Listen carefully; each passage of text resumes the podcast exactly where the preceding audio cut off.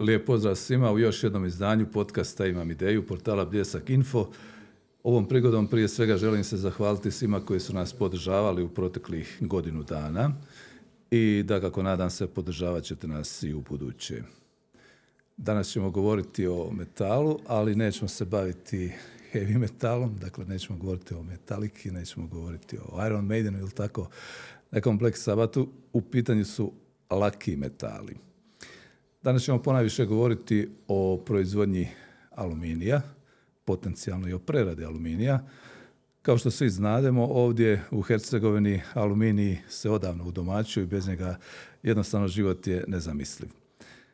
Naš gost bit će gospodin Slaven Grizelj, dopredsjednik MT Abraham Grupe i financijski direktor, doktor znanosti, ekonomist, čovjek s bogatim iskustvom, kako u realnom sektoru, u financijskom, bankarskom i mnogim drugim segmentima. Također, rado se bavi znanošću. Slavene, dobar dan, dobro došao. Dobar dan, dobro vas našao. Zahvala na pozivu i Miljenko, ja se ispričavam u startu što ćemo komunicirati na ti. Naravno, ja sam to dugo htio predložiti, ne bi imalo smisla. Da, dugo se poznajemo, pohvala za emisiju i e, pozdrav svim vašim gledateljima. Hvala još jednom Slavene.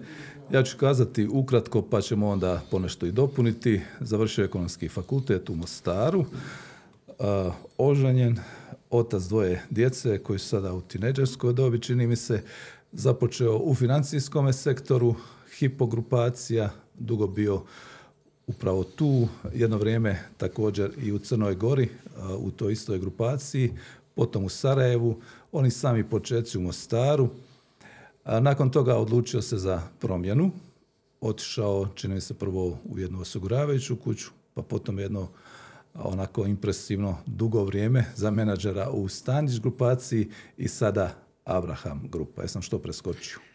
Pa uglavnom bi to bilo to, ovaj, samo bi ispravku napravio, uh, oženjen otac troje djece, dvoje sa nama i jednog anđela na nebu. Evo, to je samo dopuna jedna Ok, Slavene, lijepo rečeno. A, Evo, doktorat je bio, to sam preskočio ovaj, u Splitu, eh, ali bilo je školovanja, specijalizacija također i u Švicarskoj i u Njemačkoj i još ponegdje drugdje.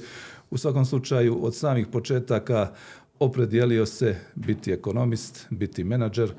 Eh, kako je zapravo sve to došlo kao ideja? Je to bilo pomalo kao kod nekih ljudi slučajno ili si rekao ja želim studirati ekonomiju? Da. Pa ja sam, moram priznati, ovdje krenuo na upis i medicinskog fakulteta i strojarstva i ekonomije i e, startao sam, nisam ušao na medicinski fakultet srećom jer ja to ne bih mogao studirati, to je bila više želja oca. E, moj mlađi brat Boris je završio medicinu i isto nedavno doktorirao, odnosno postao doktor znanosti, tako da se ostvario jedan doktor u obitelji. E, dakle, moja želja je bila napredovati e, kako u profesionalnom, tako i u znanstvenom dijelu, tako da sam ja već e, na samom početku karijere profesionalne koja je početa 2001. godine i moram priznati za razvoj karijere je jako bitno e, imati sreće, naravno, hrabrosti i odvažiti se. Ja bi to sugerirao mladim ljudima da se ne plaše izazova i ako nešto i ne znaju, neka prihvate pa neka onda teško uče. Ja moram priznati recimo, evo, moji neki prvi dani u, u financijskom sektoru su bili takvi da se ja prvi put susretao sa nekom mjenicom koju sam imao na kolegiju trgovačkog prava, ali je nikad u životu nisam vidio. Tako da je to neka manjkavost tadašnjeg obrazovnog sustava. Nažalost, mislim da je to i danas. Dakle, ne daju se neki praktični primjeri, odnosno ne odrađuje se praksa. A trebali bi da se ljudi već pomalo odvažuju i da ulaze u, u poslovne vode. Upisujem onda i studij magisterija u Sarajevu i kasnije, evo, doktorski studij, Bogu hvala, završavam u Splitu.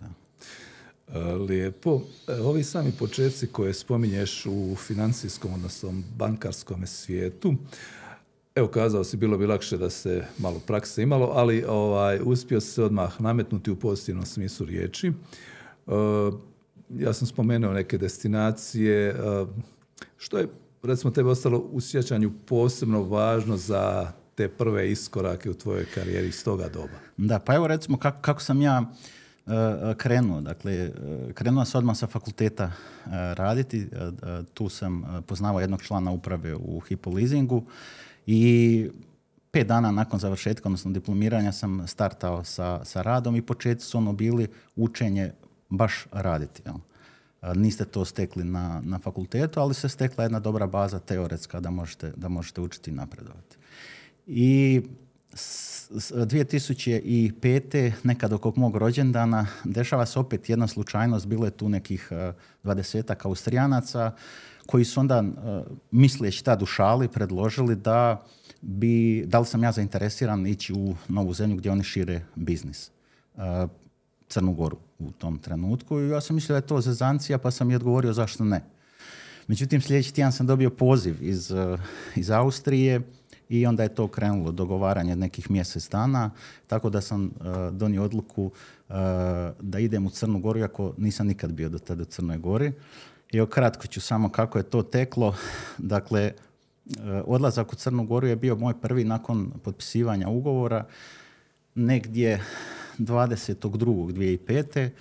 Nevjerovatan snijeg je bio na putu između Nikšića i, i granice i ono neki snijeg sa strane dva metra, jedno prolaz za, za jedno auto i na pola puta dođe mi autobus suprotne strane pa se vraća natrag.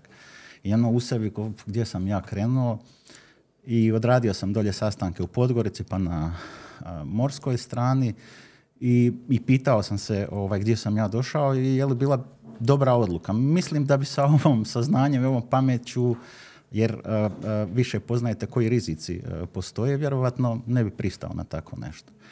Ali evo, otišli, otišao sam dolje, bio sam četiri godine, izvanredni rezultati koji su ostvareni na tom tržištu, recimo najbrži start leasing aktivnosti u, u povijesti poslovanja te grupacije, onda potom i banka i onda se vraćam u BiH, u, točnije u Sarajevo, iako sam bio ponuđen mandat u Kijev tada u Ukrajinu, međutim u dogovoru sa tadašnjom i sadašnjom mojom suprugom dogovorili smo se da ipak ne prihvatim taj izazov, nego da se vratim u Sarajevo. Bliže, malo je bliže. I evo, dakle, 2009 krenule su one turbulencije oko grupacije, te ja sam donio odluku da, da napustim bankarski biznis.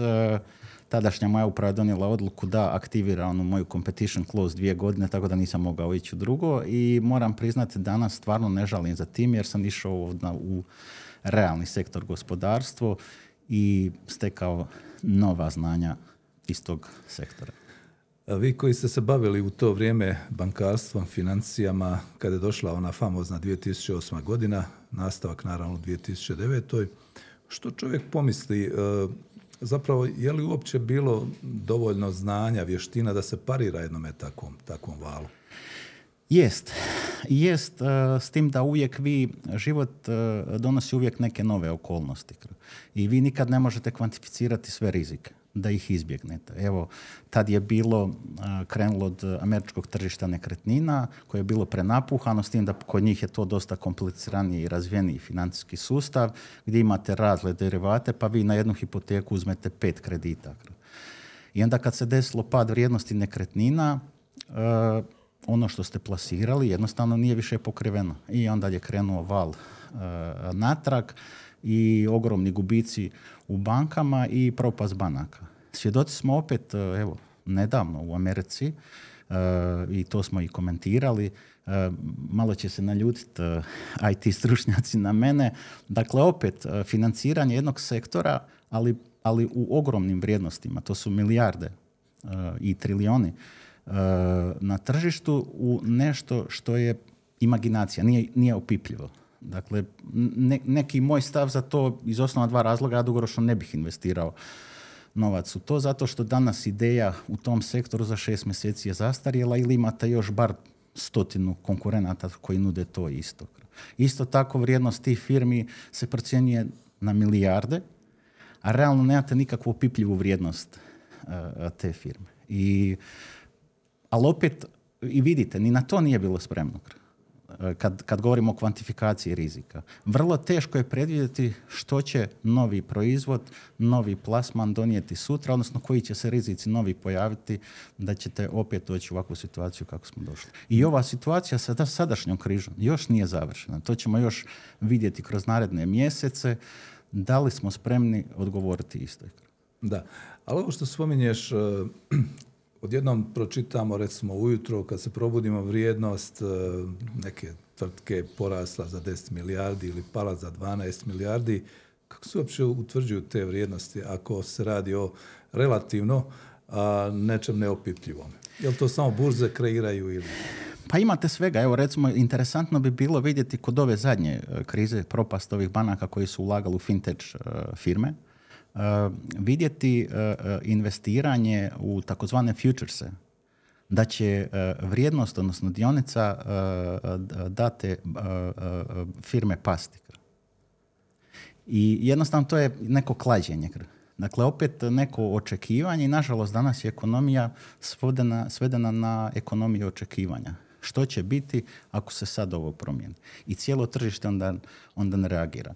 Nije problem recimo kod investiranja uh, u, u fintech tehnologije. Problem je kad oni počnu kubiti vrijednosti, a onda još veći problem kad vlasnici depozita u tim bankama pođu povlačiti depozite. To uništava banku. Vi kad izvučete 10 plus posto uh, depozita, nema niti jedne banke na svijetu koja to može preživjeti. Da.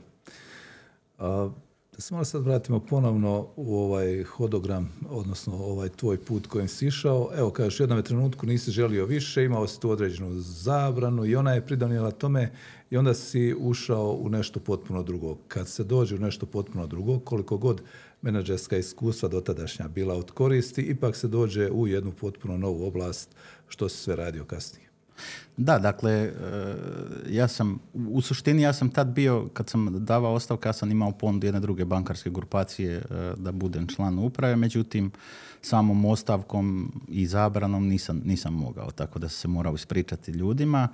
I e, ja sam iz bankarskog sektora išao u sektor osiguranja. Jedno zanimljivo, dakle, to je jedno novo, novo, nova aktivnost za mene bila i opet učenje i ja mislim da je to i dobro e, da, da, da ljudi rade po takvom modelu i svakom bih savjetovao da rade po modelu dva mandata, tri do osam godina i da mijenjaju, da mijenjaju poziciju. Neke čak financijske institucije slijede to i, i neke čak malo i agresivnije e, rade. One daju mandat tri godine pa onda vas vrte u druge zemlje na druga, na druga tržišta. Mislim da je to malo prekratko razdoblje lako je kad je čovjek sam, ali kad imate obitelj pa se svake tri godine selite, nije to, nije to baš lagano.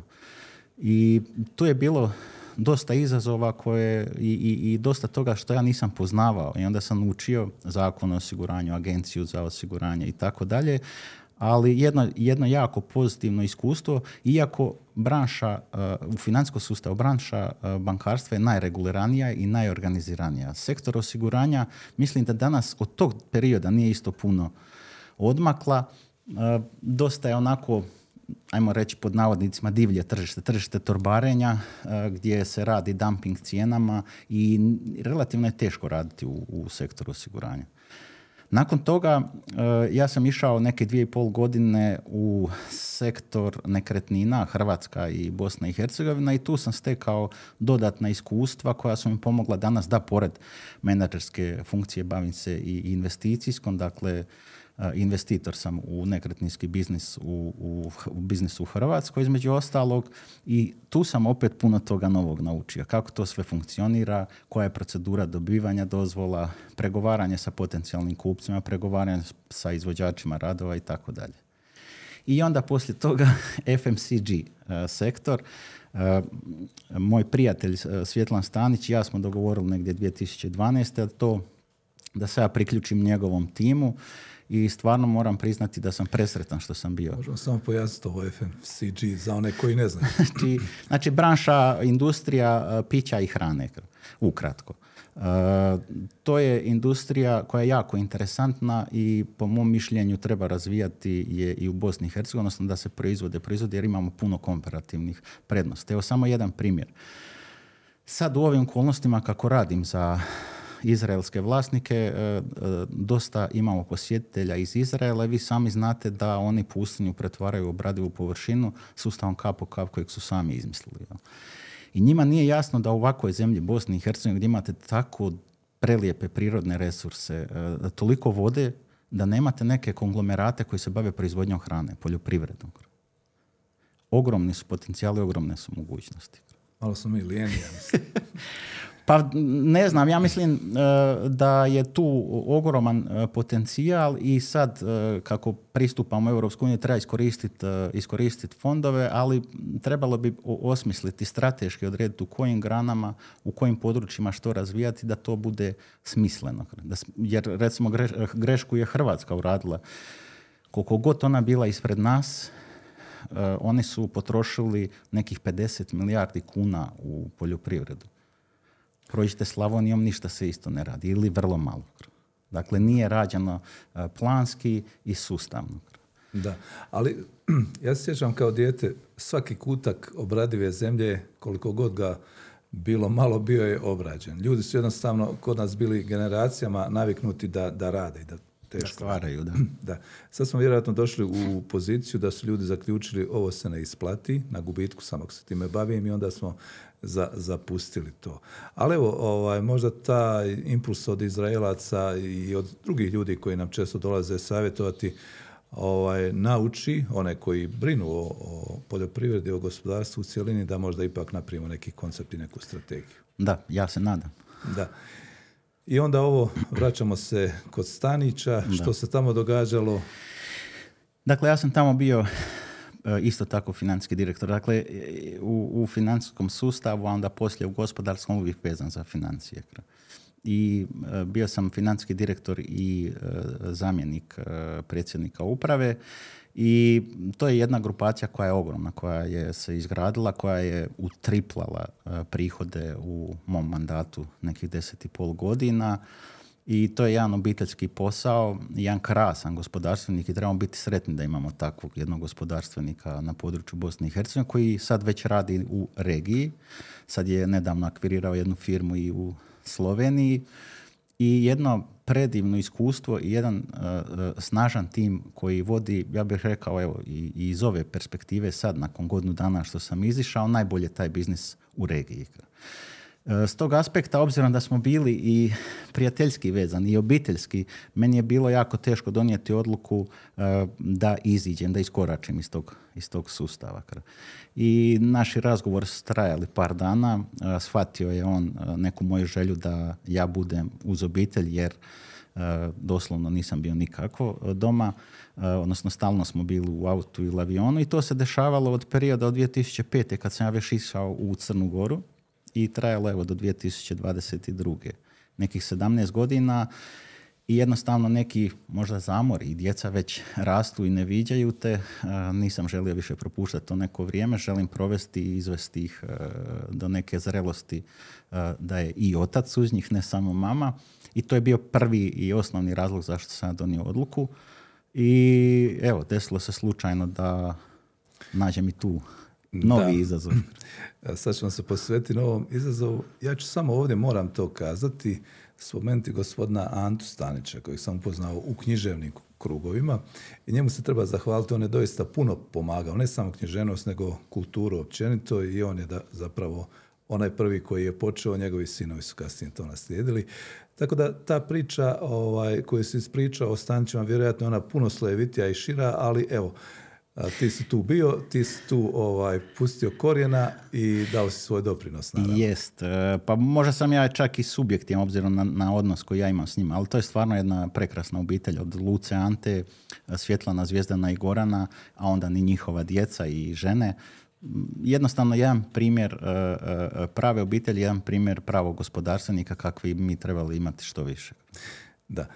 Kako je zapravo Slavene došlo do kontakta sa gospodinom Kabirijem i do tvoga ulaska u MT Abraham grupaciju? Pa i to se dešavalo opet neko slučaj. Opet je vjerovatno neko od ozgor napravio taj, taj put. Ja sam ga stvarno slučajno upoznao na jednoj konferenciji tu u Mostaru.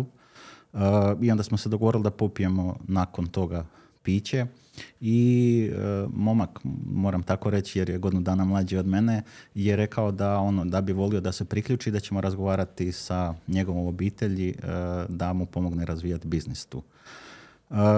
Nakon toga, to je bilo znači 2019. sami početci kad se on počeo pojavljivati tu i ja sam rekao ok, e, obzirom da sam imao jednu akviziciju u toku i obzirom da sam ja to vodio, e, dogovorili smo se da nakon što završim možemo sjesti i razgovarati o toj temi onda se desi korona 20. i ja sam razmišljao ovaj čovjek će otići, nema od toga ništa, aluminij se nikad neće vratiti.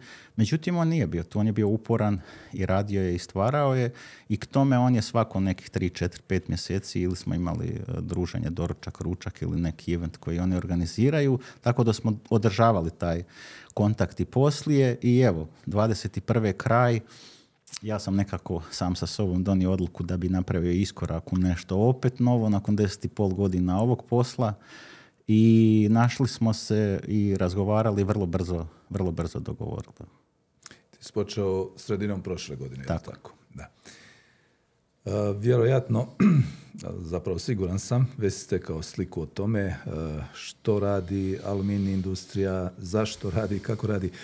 Ljude ovdje jako zanima, ljudi su ovdje u neku ruku i začuđani i impresionirani da se ipak relativno brzo a, napravio taj početni uspjeh da su se ljudi počeli vraćati na posao, da ponovno teče proizvodnja.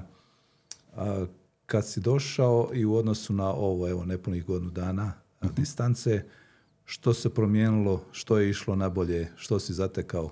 Da. E, dakle, ja sam priključio prvi, prvi sedmi. Moram priznati da sam dolje zatekao impozantan tim ljudi mladih koji imaju snažnu energiju da rade i to je, to, to je nešto nevjerovatno. Stvarno sam pozitivno, pozitivno iznenađen jer se troše po 10, 12, 13, 14 sati. Za mene je to ponovno nova branša i, i ja isto tako provodim puno sati e, u uredu jer i danas učim. E, što se tiče aluminija, aluminijske proizvodnje, E, tu u Mostaru, dakle tri su sekvencije, to je ljevaonica, to su anode i e, ekstruzija. Sada e, i samo srce firme Aluminij industrije DOO je ljevaonica sa idejom da se aktiviraju i anode kroz nekih godinu dana perioda. Pregovara se sa partnerima sa kojima ćemo to raditi, a ekstruzija, ako Bog da, kada steknemo uvjete proizvodnje struje, gdje je ideja da se proizvodnja struje obavi na plin, da steknemo cijenu koja je zadovoljavajuća i da možemo onda imati uvjete i za aktivaciju tog segmenta. Ono što mi dalje radimo je svakako ono što aluminij nije imao do sada, to su finalna proizvodnja. Evo, prije sat vremena sam imao video call sa našim potencijalnim partnerima i neću puno detalja o tome jer ćemo, vjerujem, na sajmu imati potpisan sporazum pa ćemo moći konkretnije razgovarati o, o samoj investiciji. Samo ću reći da je ideja da se e, e, napravi e, poseban pogon kojim će se raditi ekstruzija, odnosno finalni proizvodi za autoindustriju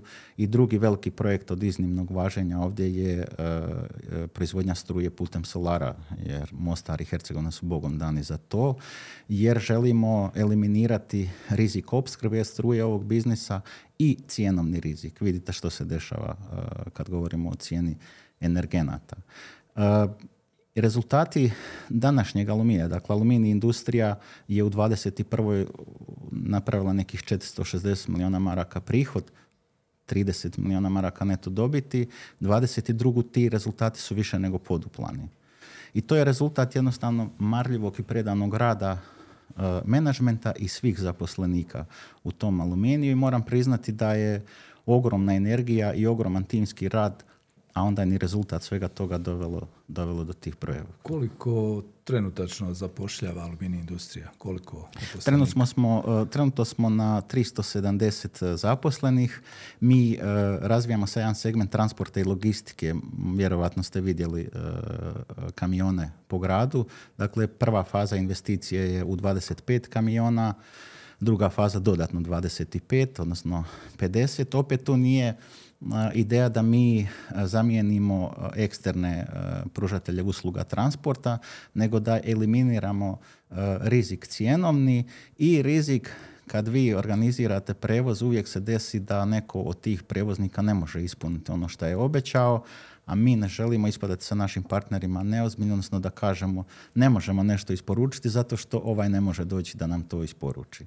I želimo imati jednostavno jednu sigurnost da onda u tom trenutku naši kamioni ulaze i, i rade. I tu je recimo jako pozitivno iznenađenje za mene, za nekih 25 vozača javilo se, e, javilo se 100 ljudi. E, svjedoci smo da, da nema vozača. Često čitamo nedostaje vozača. Ljudi Tako da, plašaju je... vozač, vozačima da polažu i, i specijaliziraju se. Ali evo, vi ste, vi ste 100 prijava na 25. Interesantan fenomen, evo, moram priznati. Da. Kad se govori o aluminiju, naravno Ljevaonca sada radi, što se kaže, punim kapacitetom, donosi dobit, donosi ljudima posao, međutim, aluminij je dugo bio oslonjen, govorim o bivšem aluminiju DD, na elektrolizu, na proizvodnju aluminija u vlastitim pogonima. Čini mi se, malo sam pratio kroz koronu i nakon, nakon korone da su u Europi e, mnoge tvornice ili zatvorene ili rade s manjenim kapacitetom. Što je to zapravo se dogodilo? Jes, pa e, sama proizvodnja aluminija je ciklična. Dakle, e, situacija ako gledate i ko poznaje industriju aluminija, to je burzovna roba, dakle cijena se određuje LMI plus premija i recimo zadnji kvartal 22. smo osjetili pad aktivnosti jer je usporila ekonomija i pad potražnje. Prvi kvartal ove godine je taj pad potražnje doveo do toga da su cijene pale još niže i mi smo donijeli odluku da ćemo zadržati određeni kapacitet, nekih 30% za prvi kvartal i nikakvog otpuštanja jer ste akumulirali sredstva da možete raditi i to je takva industrija da jednostavno uh, vi možete i prekinuti određeni period. U našem slučaju značajno duži period nego što je to uh, potrebno i mi na to gledamo kao na investiciju. Jer uh, jednostavno taj ciklus u aluminijskoj industriji se javlja svako dvije godine. Nikad nije bio ovako ekstreman kao sad po pitanju cijene, odnosno LMI-a i premije, ali se desilo recimo 2009. kad je bila ona gospodarska kriza, kada recimo 10 mjeseci u 2009. godini nije uopće se trgovalo metalom. Tako da može biti i gore.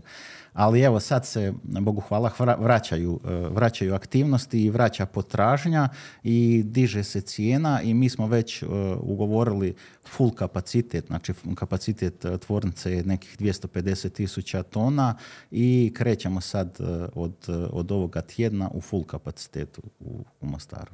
Dobre vijesti. E, povlačimo dakle neke paralele. E, ranije su također pokušavali u aluminiju e, osvojiti vlastitu proizvodnju, barem poluproizvoda, ako ne i gotovih proizvoda, nije išlo. Na koji način aluminij industrija rješava to?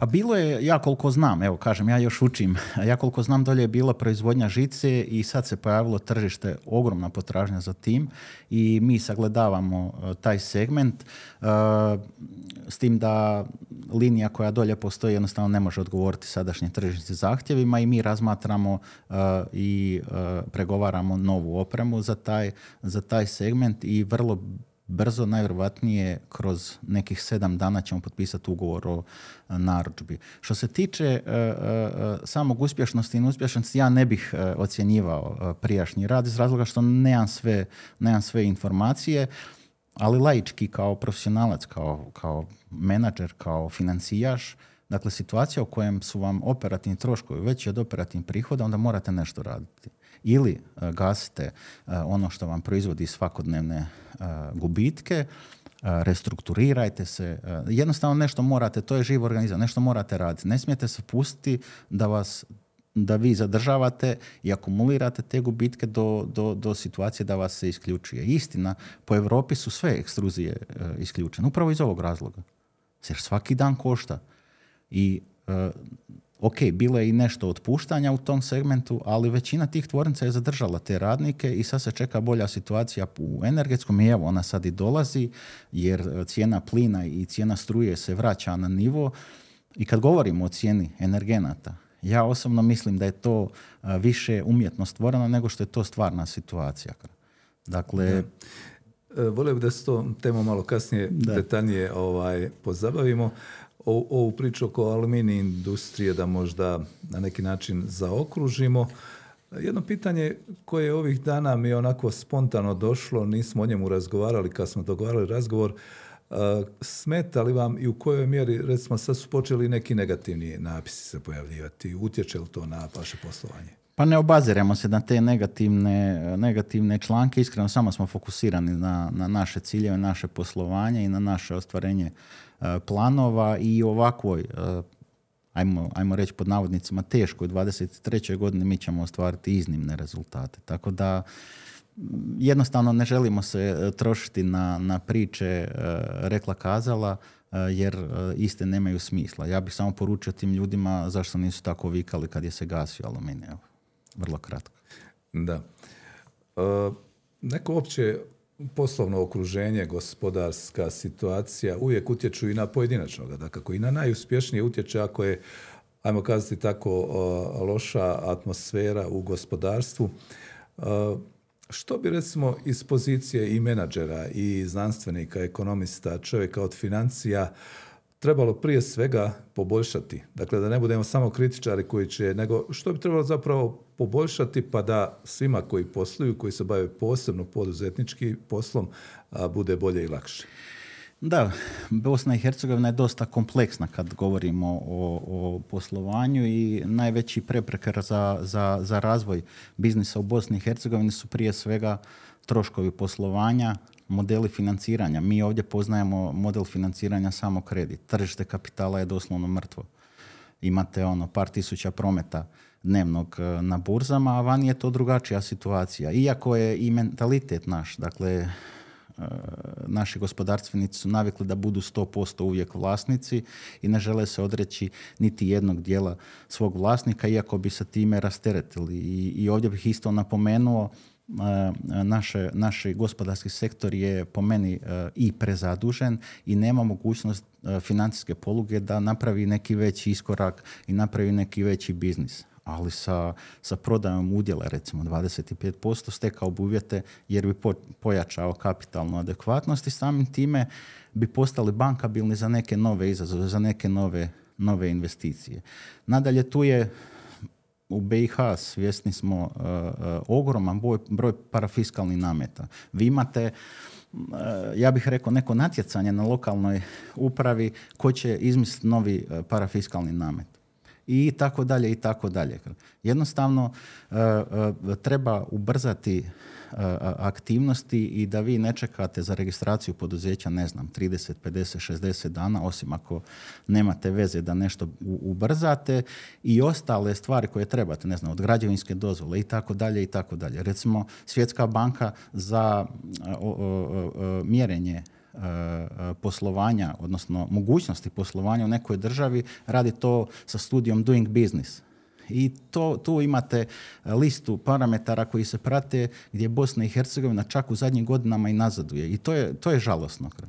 Uh, recimo ja početkom svake godine sudjelujem na jednoj konferenciji na kojoj sudjeluju guverneri, financijske institucije i ministri financija i žalosno je da recimo ja na tu konferenciju idem negdje od 2010.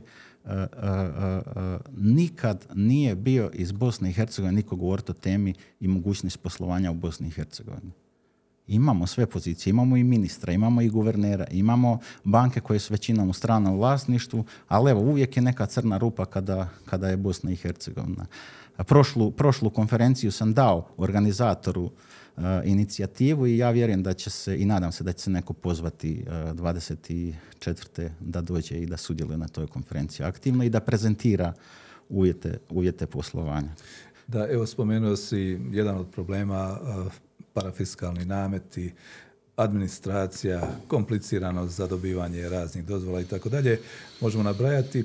Međutim, u novije vrijeme, zapravo nekoliko godina već, nažalost, aktualna je tema rasterećenje cijene rada, pojednostavljeno rečeno. Međutim, još uvijek se ne usvajaju reformski zakoni. Kako pokazati i dokazati političarima da je to doista sudbonosno, da se mora misliti na radnika, na ono što on treba zaraditi da bi, da bi njegov život imao smisla i mogao funkcionirati? Pa evo, to je, to je jedna dobra tema i ja se nadam da će nova politička garnitura koja sad e, dolazi u Bosni i Hercegovini imati sluha.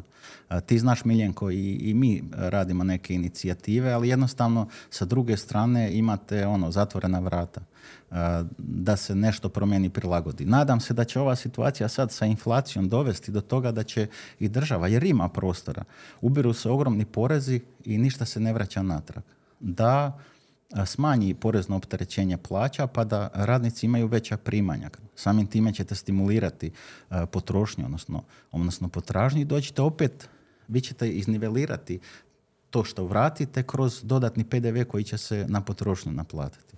E, inicijativa ima i bilo bi dobro da ministri gospodarstva, ministri financija, pa i predsjednici e, vlada, entitetski, e, županijski, državni, počnu imati malo sluha za, za gospodarstvenike i počnu to, počnu to mijenjati. Da. Ovo kad kažeš e, pokrećemo imi neke inicijative, ja ću ovdje kazati e, Slaven Grizelj je i član upravnog odbora Asocijacije poduzetnika Hercegovine i u tom smislu također pokazuje aktivizam i razmišlja na način da nije samo u pitanju njegovo poduzeće, nego zapravo razvoj cjelokupnog gospodarstva. Ali kad recimo govorimo o Hercegovini i u Mostaru, Konkretno u nekim općinama, u nekim dijelovima Hercegovine postoje i poslovne zone i bolje urađene ovaj, same te, da kažem, ovaj, zone gdje se može investirati, gdje se može nešto graditi i podizati, dočim recimo Mostar nema još uvijek ni prostorni plan, nema pravih poslovnih zona. Kako možemo tu ubrzati stvari? Pa evo, ako, ako, dobro si to primijetio. I ako ćemo pogledati, onda vidite da u tim prostorima gdje se to brzo organizira, mlađa generacija upravlja. Evo, primjer Ljubuškog. Uh, Mostar je specifična situacija, nisam ovdje odvjetnik gradonačelnika, ali je specifična situacija i još uvijek imamo garnituru političara koji jednostavno, ono, kako bih rekao, povlače konopac na ovu ili na onu stranu. Ako vi dozvolite ovo, mi ćemo tražiti ono i obratno. Jednostavno tako nećemo nigdje i nikad naprijed uh, ići i žalosno je to za Mostar da, da nema ogromnu industrijsku zonu, uh, bogom dano. Uh, infrastruktura se gradi, evo, brzo ćemo imati autoput do samog grada. Jednostavno morat ćemo tu isto ili promijeniti političare pa da, da dođu neki novi ljudi sa novim inicijativama ili pođu prihvaćati inicijative ili da ovi isti počnu prihvaćati ono što gospodarstvenici traže. Jer e, na kraju krajeva žive od gospodarstvenika. Da, svi žive od gospodarstvenika, to je evidentno, međutim ponekad ljudima možda to nije jasno, ali to je, to je tomu tako. To vidimo na mnogo primjera. Mnogi ljudi, nažalost, ili smanjuju svoju, svoju recimo proizvodnju ili na neki način čekaju bolja vremena odlaze ljudi koji su negdje uposleni u privatnom sektoru da ne nabrajamo dalje, često smo i u ovom podcastu o tome govorili, ali dobro je da se, da se spominje i napominje. Ove neke stvari koje se tiču svih nas, eh, evo, spomenuo si pa sam rekao da ćemo se tome vratiti i upravo bih to sada želio, je eh, vrijeme inflacije, pogotovo inflacije energenata, to se utječe naravno na životni standard, utječe na poslovanje i onda se zatvaraju ti krugovi i na neki način ovaj, ne mogu kazati zaostajemo, ali dodatno stagniramo, a Bog nam je svjedok da nam baš nije ni prije dobro išlo. što je tu potrebno istaknuti? Što je tu specifično? Inflacija kao inflacija, kao pojam je sad e, i djeca mala pričaju o njoj. E, je e, dobra stvar u ekonomiji iz razloga što onda firme kroz povećanje neko cijene i ona je između 2 i 3% ok za gospodarstvo, onda može izdvojiti sredstva za razvoj. Inflacija ovu koju mi imamo je divlja inflacija i ona po meni osobno vuče porijeklo iz malo ranijeg perioda. A to je period pandemije. Vi sami znate kad se desilo to, zatvorilo se sve eh, od uslužnih eh, djelatnosti, kafića, restorana. Niste mogli nigdje letjeti, iako ste imali novac ili, ili ići. Jednostavno sve je stalo. I stalo je gospodarstvo i to je bio jedan vanjski šok koji se do sad eh, nije desio u ekonomiji, koji je totalno ugacio potražnju i nakon toga dolaze ideja država da pomognu nekako i kako će pomoći idemo, idemo ubacivati novac. U Europskoj uniji je u trilionima ubačeno novca u sustav i jednostavno taj sustav nije mogao to apsorbirati. I sad imamo te posljedice tog ogromne količine novca u, u, u samom sustavu. Jedna ogromna, ogromna greška iz razloga što se ide iz krajnosti u krajnost. Znači, vi imate sustav koji stoji, ubrizgavate ogromnu sumu novca. I posljedice sad vidimo. Što se tiče energenata, ja bih rekao da je ovo e, igra velikih igrača, jer nema smisla da, da bude ova cijena struje ili ova cijena plina. I sami vidimo sad neka predviđanja u koje ja više nikako ne vjerujem. I ja kao makroekonomist e, vrlo je teško predvidjeti danas jer imate neke varijable na koje jednostavno ne možete utjecati i koje ne možete planirati.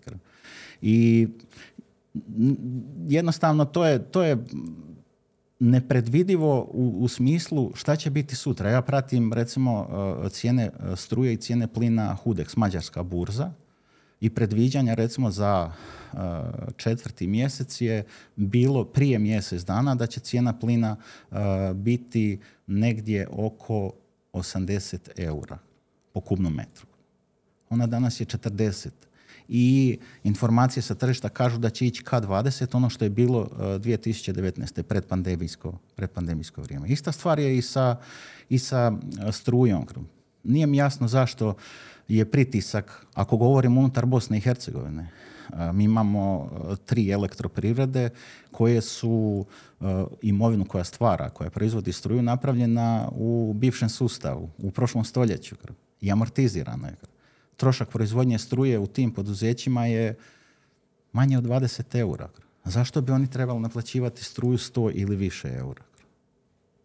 Da. Dakle, to, to, su, i to su sustavi koji trebaju biti pokretač gospodarskih aktivnosti. Jednostavno tim javnim poduzećima se mora upravljati bolje. Oni moraju biti pokretači gospodarstva, ne e, stvaratelji nekih enormnih profita.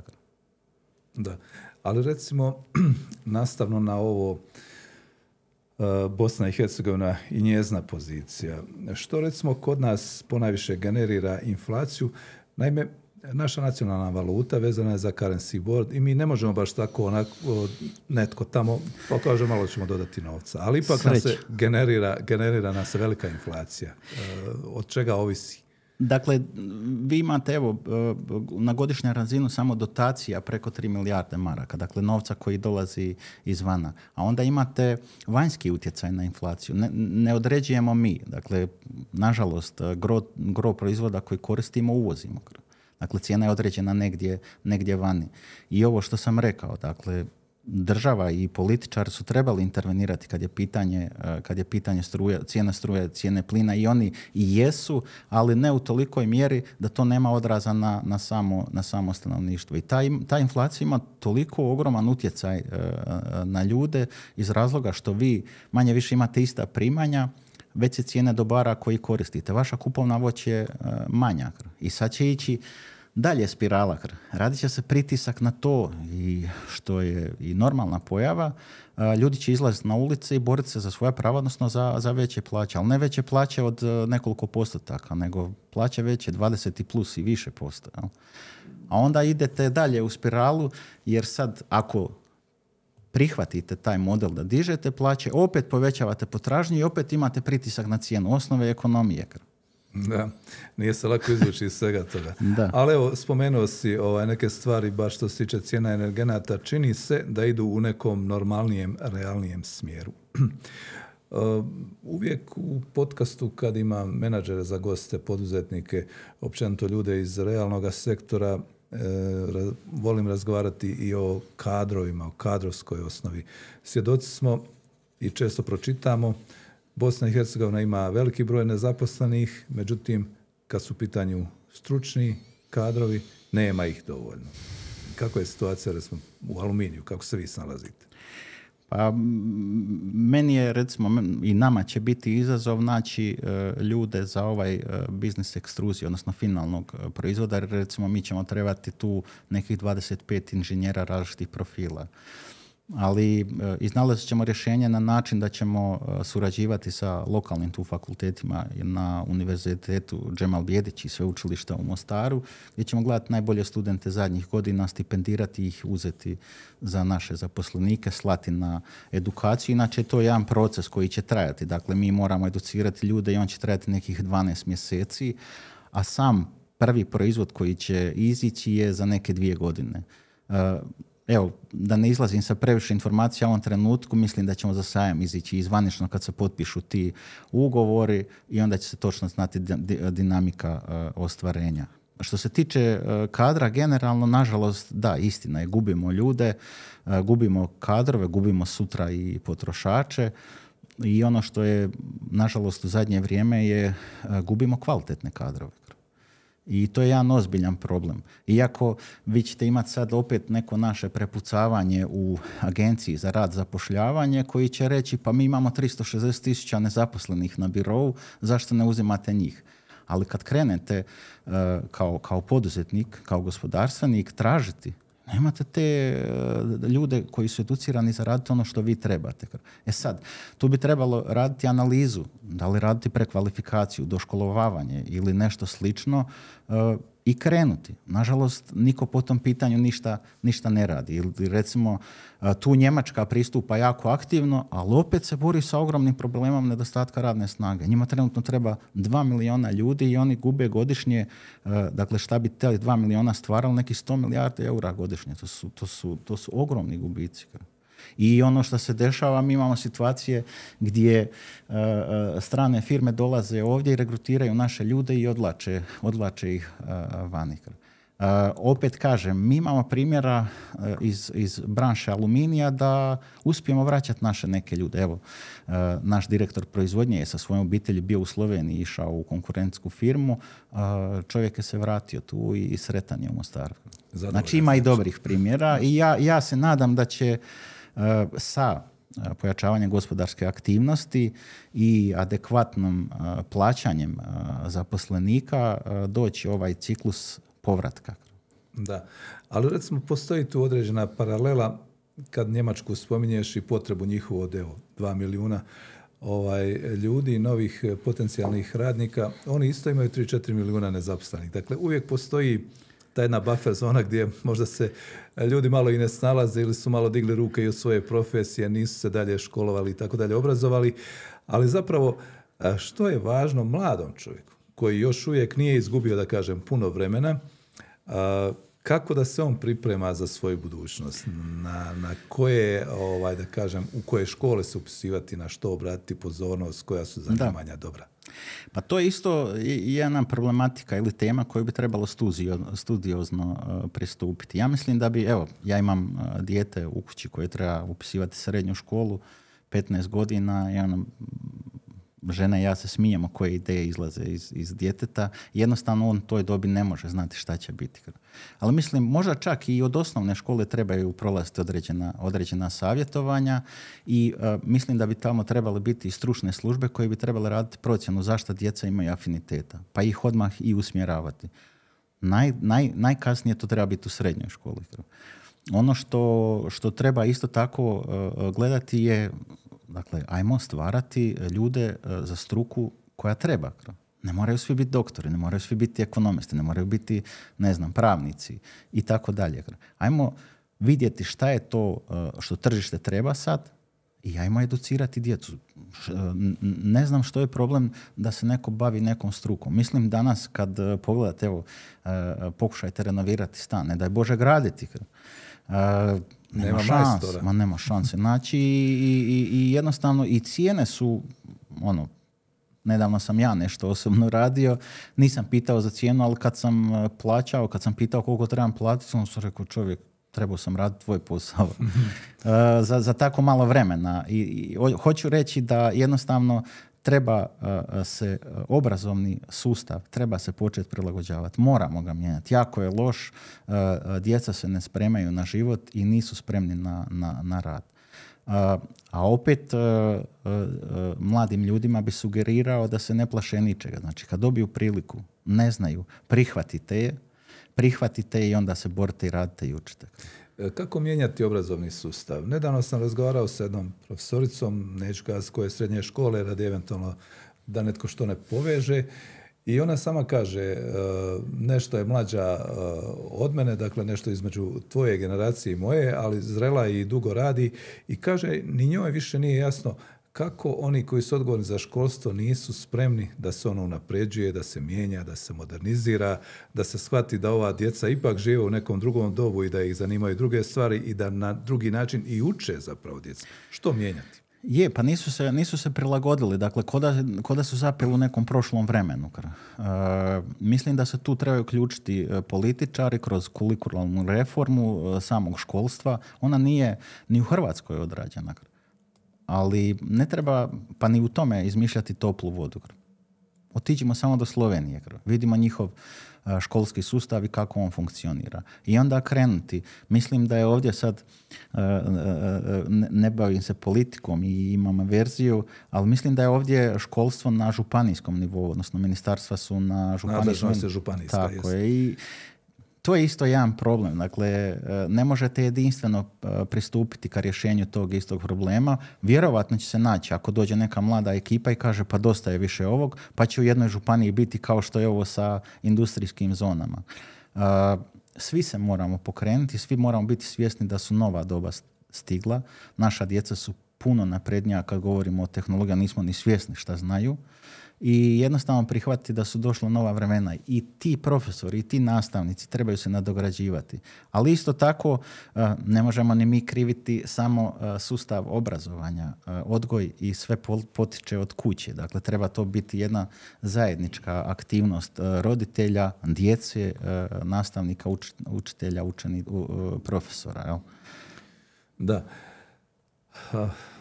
Ima još puno tema, ali evo, nekako čini mi se trebamo se držati ovog okvira trajanja našeg podcasta, pa ćemo sad se malo slavene, ako se slažeš, posvetiti planovima. Prvo da rezimiramo i da možda istaknemo još jednom ono što je važno, a ljudi očekuju čuti o aluminij industriji, što nas čeka u budućnosti.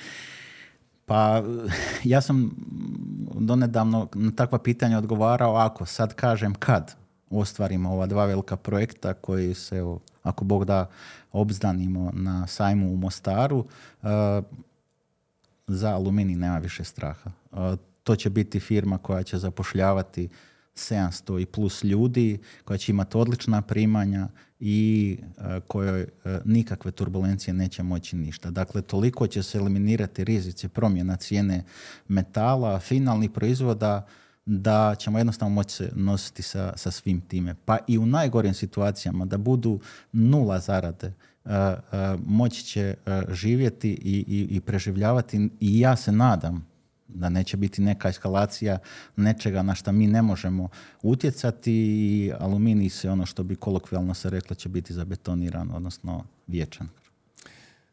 I što se tiče samoga Slavena, budućnost, planovi, ti se ovako već nagovijestio da voliš mijenjati stvari ovaj kroz život. E, što, još, što još želiš pa realizirati? Još, je rano ovdje e, govoriti o nekim promjenama jer sam tek e, ušao u taj tim i stvarno mi je drago da sam dio, dio tog tima i dio ove lijepe, lijepe priče. Moja je, moj plan je da se više posvetim privatnom životu, odnosno da više trošim vremena sa djecom i sa ženom, odnosno sa obitelji malo se posvetim sebi jer sam nabio par kila više u zadnjem periodu, dakle neke, neke fizičke aktivnosti i, i, da se eliminira i stres i naravno nastaviti i dalje učiti i čitati jer to, jer to volim. Uh, pisati uh, znanstvene radove i davati kritična mišljenja na gospodarske situacije u Bosni i Hercegovini, to bi bilo ukratko, ukratko to. A Bože zdravlja, vidjet ćemo šta će opet neka srednja ili, ili daleka budućnost donijeti. Da, i ako mogu zamoliti za sami kraj, ja sam spomenuo, ti si odnedavno prihvatio da budeš član upravnog odbora Asocijacije poduzetnika Hercegovine. Jako je važno naglasiti e, poziciju, odnosno smisao i sadržaj samoga udruživanja. što bi bila neka poruka, recimo, poduzetnicima? Pa udruživanje jednostavno vi imate, e, svi se mi suočavamo sa nekim problemom, oni su manje više slični ili isti problemi. I dobro je da se kao udruženje formiramo i mišljenja i da utječemo i da predlažemo određene promjene i vi nije isto kad govorite o, o firmi koja ima 350 ljudi ili o 30 firmi koji imaju par tisuća zaposlenih. Jednostavno to je jedna snaga koja može donijeti promjenu treba će se promijeniti na drugoj strani. Ja, ja se nadam da će nova garnitura političara imati sluha za nas i ideje koje mi uh, predlažemo su ideje koje su dobre za sve. Ne samo za, za, za one koji predlažu, nego za sve. I za zaposlenike i za sredinu u kojoj se to traži i tako dalje. Dakle, ja se nadam da će, da će imati više sluha i da će nas više slušati u našim e, prijedlozima ili u najmanju ruku kada se donosi neka zakonska izmjena da nas se, da nas se konzultira. I to se već dešava. Da. Nadajmo se, nadajmo se svi. E, Slavene, hvala za gostovanje. Drago mi je evo da smo uspjeli te dobiti kao gosta, jer sam si rekao uvijek je nešto, uvijek su sastanci, putovanja i tako dalje. Ali evo, za ovaj naš podcast vrlo smo zadovoljni da smo uspjeli razgovarati ovih nekih Hvala tebi još jedna isprika što smo odgađali ovoliko ovaj događaj i pozdrav svim gledateljima. Sve što se dogodi nije kasno, kažu. Hvala. Hvala još jednom. Bio to još jedan podcast, imam ideju, portala Bljesak Info. Naš gost bio je gospodin Slaven Grizelj, zamjenik predsjednika grupacije MT Abraham i financijski direktor. Vama hvala što nas pratite, pretplatite se na naš kanal i gledajte da nas gledate.